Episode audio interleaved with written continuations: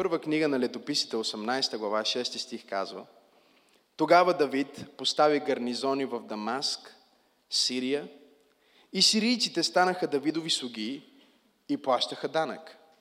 И Господ даваше победа, кажи победа, даваше победа на Давид, където и да погледнеше. Това пасаж ми харесва толкова много. Библията казва, че същите хора, които бяха поробили Израел и вземаха данък от Израел, изведнъж се намери човек, който имаше достатъчно дързост, имаше достатъчно вяра и откровение за това, че има призив от Бог. И той човек се изправя, влиза в своята съдба и ние виждаме Давид като семе на Месия, като проявление на, ид, на идващия Месия, като престола, от който Господ Исус Христос ще се роди и виждаме това пророческо нещо, което Бог слага върху живота му. Казва, тогава Давид постави гарнизони в Дамаск и Сирия и сирийците станаха Давидови слуги и плащаха данък. И Господ даваше победа на Давид, където и да отиваше. Може ли някой да ми помогне да каже където и да отиваше? Сега това означава, че на всяка страна, на която Давид се обръщаше, той виждаше победа. Не е ли вълнуващо това, което Бог ще направи за тебе преди края на 2017 година? Той ще направи така за тебе, че там, където е бил гарнизона на сирийците, там в Дамаск, където си имал загуба, там в финансите ти, където си имал загуба, там в взаимоотношенията ти, където си имал, имал загуба, там в семейството си, където си имал загуба, там в бизнеса си, където си имал загуба, изведнъж Бог ще направи нещо свръхестествено в тебе, в това слово и в тази поредица и Той ще започне да обръща нещо вътре в тебе и същото място, откъдето си плащал данък, същото място, където си губил, същото място, където си падал. Той е дявол, който те е държал години наред. Аз пробвам от тази страна, може би има повече живи хора. Аз искам да проповядвам на някой, че мястото, където те е боляло, оттам ще дойде радост. Мястото, където е имало липса, там ще дойде изобилие. Мястото, където е имало проблем, там ще дойде победа. Извикай, победа! На всяка страна, на която той поглежда, изведнъж Бог подава победа. Поглежда на, надясно победа. Поглежда на ляво победа. Поглежда назад победа. Поглежда напред победа. Поглежда нагоре победа. Поглежда надолу победа. Поглежда бизнеса си победа. Поглежда взаимоотношенията си победа. Поглежда семейството си победа. Поглежда сърцето си победа. Поглежда Филистим победа. Поглежда Сирия победа. И същия дявол, който му крадеше парите, му плащаше. О, тази болест, която ти е крала парите. От тази страна го хваща. той е дявол, който ти е крал парите. Тая немощ, която ти е крал парите. Изведнъж оттам ще дойде победа. Кажи, аз съм победител. Колко от вас тази седмица са виждали наведени хора? Ха? Някои от вас сте били тия хора. Някои от вас влезнахте през вратата на тази църква по този начин. Но има някакво помазание върху мен. Има някакво помазание върху тази църква, наречена пробуждане. Че влизаш по един начин и излизаш по друг начин. Аз искам да проповядвам на победителя в теб. Аз искам да говоря на царя в теб. Аз искам да говоря на, управ... на управляващия дух на Господа, който живее вътре в теб. И да го извикам на повърхността, за да вземе решение и да каже, стига сме отлагали фитнеса, стига сме отлагали диетата, стига сме отлагали бизнеса, стига сме отлагали срещата, стига сме отлагали благовестието. Сега е момента и сега е деня да го направим. Сега, проблема е, както си говорихме по-рано, че дяволът ти говори в първо лице единствено число и той всяга, всява най-силното си оръжие вътре в теб. И се опитва да те кара да действаш от страх. И днес, продължавайки да говорим за принципи за победа, днес говорим за вяра вместо страх. Кажи вяра вместо страх. Божието Слово ни казва в Второзаконие 20 глава, 3 и 4 стих. Второзаконие 20 глава, 3 и 4 стих казва И да му каже, слушай Израилю, днес вие влизате в битка с вашите врагове. Нека сърцето ви да не трепне. Не се бойте. Не бъдете малодушни. и не изпитвайте ужас пред тях. Защото Господ, вашия Бог, върви с вас. Бог им говори и казва, днеска излизате в битка срещу вашите врагове, не се притеснявайте, не се страхувайте, не изпитвайте ужас. Три пъти им казва, не бойте се. Защото Господ, вашия Бог, върви, върви с вас, за да бие против враговете ви и да ви спаси. Бог излиза пред вас, за да бие враговете ви и да ви спаси. И всъщност посланието, което Моисей трябва да донесе, Божия човек трябва да донесе, не е свързано с враговете им. Посланието е свързано с това, че три пъти той им казва истинския враг. Той споменава техните врагове като фактор. В началото казва, вие излизате на битка. След това споменава истинските им врагове. И той им казва, истинския ви враг не са тези, срещу които излизате, защото Бог така или иначе е с вас. Истинския ви враг е страха във вас. Страха във вас, ужаса във вас, притеснението във вас е това, което ще направи тези второстепенни врагове да имат много повече сила. Да имат много повече власт, да имат много повече авторитет и дори ще им даде реална възможност да ви победят, ако вие действате в страх. Битката за живота ти, битката за това дали ще действаш като победител, е битка на това дали ще ходиш в страх или ще ходиш в вяра.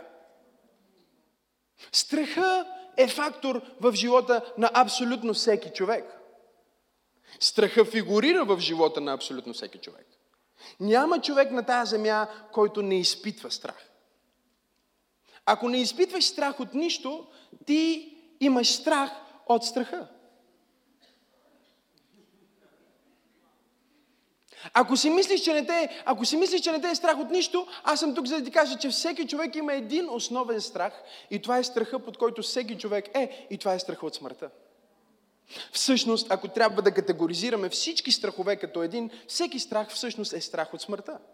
Не питаш някой от какво те е страх, той казва, о, страх му от змии. Не, не те е страх от змии. Страх е, че змията ще те охапе и ще умреш.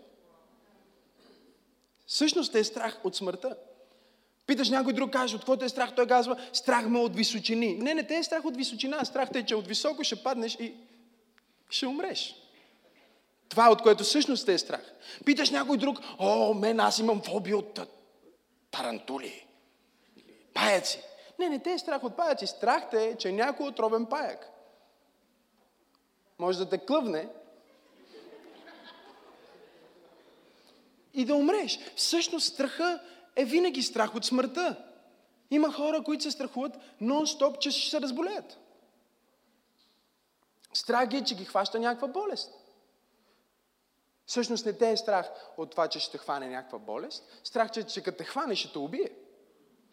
Страха е страх от смъртта. И аз имах едно получение преди време, което се нарича а, страха, смъртта, греха, смъртта и гроба и как смъртта работи в греха и как цялото това нещо се разиграва, така че ако искате повече получение за това, можете да го чуете. Но ето го момента, всеки един човек има ситуация с страха. Така че ние не говориме за това а, да, да бъдеш някакъв безстрашен или да няма никакъв страх. Проблема не е наличието на страх в живота ти или оплаха. Проблема е когато започнеш да действаш от страх. Ти можеш да си оплашен колкото искаш, но докато забраняваш на себе си да действаш от страх, ти не действаш страх, страха не може да даде плод. Страха и вярата са едно и също нещо. Те просто са насочени в две различни посоки. Във всяко време в живота ти, в момента ти оперираш в едно от двете – Никога не си неутрален и никога не си извън. Всеки един от вас в момента, в който влезна в тази зала, оперира във вяра, сядайки на стол, който не е проверил дали е здрав. Смели ли сте? Никой от вас не влезна в тази зала, преди да седне, да вдигне стола и да провели дали отдолу всичко е навито и дали е залепено, дали този стол е здрав, нали? И самия факт, че ние влизаме и сядаме, означава, че ние в тази зала в момента сме влезнали и оперираме в измерението наречено вяра. Или в силата наречена вяра. Сега, ние не бихме оперирали в вяра, ако няма никакво действие. По същия начин ти не си в страх, ако няма действие. Сега, врага се опитва да ти каже, че само защото си се оплашил, ти вече си изгубил. Но аз съм тук, за да ти кажа, че научно чувството на вълнение и чувството на страх са едно и също нещо в тялото ти. Страх и изключително силно вълнение са една и съща химична реакция. Тоест, твоя мозък е толкова елементарен, че той не знае дали се кефиш или се плашиш. Същото чувство, което аз чувствах, когато скачах с бънджи. Тук ли сте? Вълнение, адреналина е горе, ще направя нещо необичайно, хвърлям се в Коринския канал. Същото чувство, ако го анализираме, провериме какви вещества се пускат, какви хормони се пускат, какво става в ума, какво става в сърцето, пулса, всичко е същото като страх. Обаче не е страх, а е вълнение. Защо? Защото аз съм решил, че се вълнувам. Сега, Искам да хванете това послание, защото си говорим за вяра и страх. И си говорим за това как да бъдеш човек, който ходи в вяра, а не в страх. Защото взаимоотношения ще бъдат съсипани, ако имаш страх. Може някой да те харесва, да иска да те покани на среща, но ако ти си притеснена от този човек и ако ти се плашиш от този човек, той може никога да не направи стъпка към тебе. Може би някой се е влюбил в тебе и се опитва да ти покаже внимание, но ако ти имаш проблем с отхвърляне и се чувстваш маловажна, и се чувстваш отхвърлена, и се чувстваш оплашена, и си мислиш, че никой не те харесва, миналия път го покрихме, както човек мисли за себе си в сърцето си, какъв е, такъв е той. Тоест, ако ти мислиш за себе си като някой, който не е симпатичен, познай какво. Можеш да приличаш на Анджелина Джоли и никой няма да те забележи. Защо? Защото в твоя ум ти си проектирала друга картина. Кажи страх или вяра. Така че страха идва. Страха идва в тебе. Една сутрин се събуждаш и започва да те боли нещо. Започва да те боли нещо и страха е там. И ти си кажеш, а, сега, какво е това нещо? Почваш да го пипаш, да се проверяваш и след това правиш най-тъпото нещо, което можеш да направиш. Влизаш в Google. Аз съм виждал хора, които са здрави, прави, не са болни, всичко им е окей и се разболяват и им идва точно това, което те си намерили в интернет, че са си го намерили и са си го приели и са си го казали, защото страха и вярата са близнаци. Те са еднакви. Начина по който страха работи е същия начин по който вярата работи. Страха няма никаква власт, докато няма действие. Затова апостол Яков казва, вяра без дела е мъртва. С други думи, окей, okay, ти можеш да си вярваш за някакви неща. Колко от вас вярват, че Бог ще ви благослови? Окей, да се живи здрави. Нали, ти можеш да си вярваш за някакви дела, за някакви неща, обаче вяра без дела е мъртва. Разбирате ли? Сега, истинската жива вяра и мъртвата вяра са, те са идентични, те са близнаци, те, са, те няма разлика. Разбирате ли?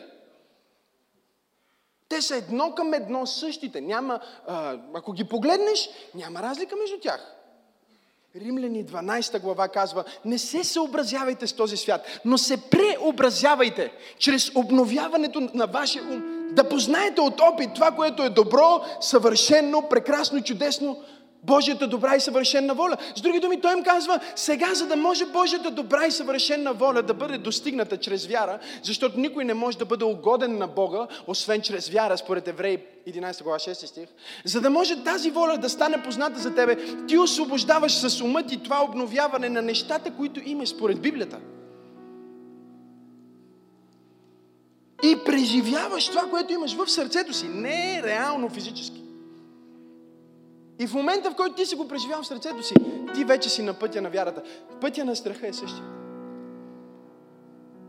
Получавате ли откровение или? Пътя на страха е същия. Как работи страха? Страха работи по същия начин. Получаваш картина за негативен край. Страха работи в измерението наречено невъзможно и време наречено сега. По същия начин, по който вярата работи, защото повечето страхове, които вие имате, те са нереални. И страха е блокирал толкова много от Божия потенциал и победителя вътре в теб. И затова тая вечер аз проповядвам за това, защото е време да погребем страха.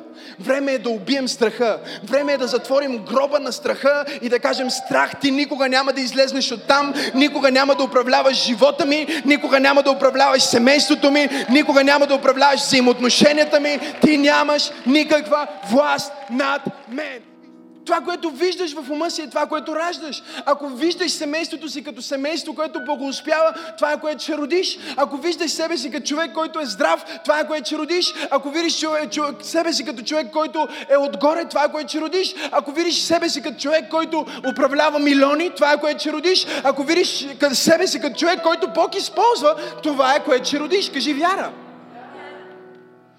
Проблема е, че много често ние приемаме страха. И какво прави страха? Страха прави е, същото. Чуйте, страха приема най-лошата альтернатива, която е невъзможна като възможност. И така да действаш, като че тази альтернатива е факт. Сега, в измерение наречено невъзможно. И страха вече е пуснат. И е въпрос на време това да ти се случи. Ако мога да мина през цялата Библия и да ви го покажа, това е което се случи с Йов. Библията казва в книгата Йов, че той жертваше през цялото време, защото се боеше много от това да не би децата му да се грешават и Бог да ги накаже. След това към края на книгата самия Йов казва, постигнаме това, от което се боях. Защо? Защото той беше приел в ума си сега, какво правиш, когато страха вече е бил освободен и трябва да обърнем този процес на ходене към негативен резултат? Някои от вас сте освободили страха за вашето семейство. Аз познавам десетки майки, да не казвам стотици, които са фанатизирани. Детата ми ще умрат, да сина ми ще стане наркоман. И те са толкова убедени в това. Те са толкова убедени в това, че децата им стават такива. Това е страх и освобождава проклятие върху детето ти. Дори ако виждаш в детето ти опасност, че може би ще пропуши или може би ще стане нещо с него, не вземаш да изговаряш това върху него или да го питаш ти пуши ли зели, какво, какво става с тебе? А изговаряш това, което вярваш за него. Молиш се с това, което вярваш за него и го вкарваш в атмосфера на вяра, в атмосфера, която му казва, ти си победител, ти си нещо повече, ти нямаш нужда от наркотици, ти нямаш нужда да бъдеш света, ти нямаш нужда от прелюбодейство, ти нямаш нужда от толкова. Атмосфера, която му казва, ти си цар, ти си победител, ти си отгоре, ти не си отдолу, ти си глава, ти не си опашка. Какво ще направим тази година? Ще вкараме вяра в децата си. Какво ще направим тази година? Ще вкараме вяра в семействата си. Какво ще направим тази година? Ще вкараме вяра в бизнеса си. Какво ще направим тази година? Ще вкараме вяра в здравето си. Какво ще направим тази година? Ще вкараме вяра в църквата си. Нека вяра се завърне вътре в тебе. Нека всеки страх да бъде стопен. Нека увереността за това, че Бог е подготвил добър край за тебе и за твоето семейство да се издигне в твоя дух. Кажи вяра.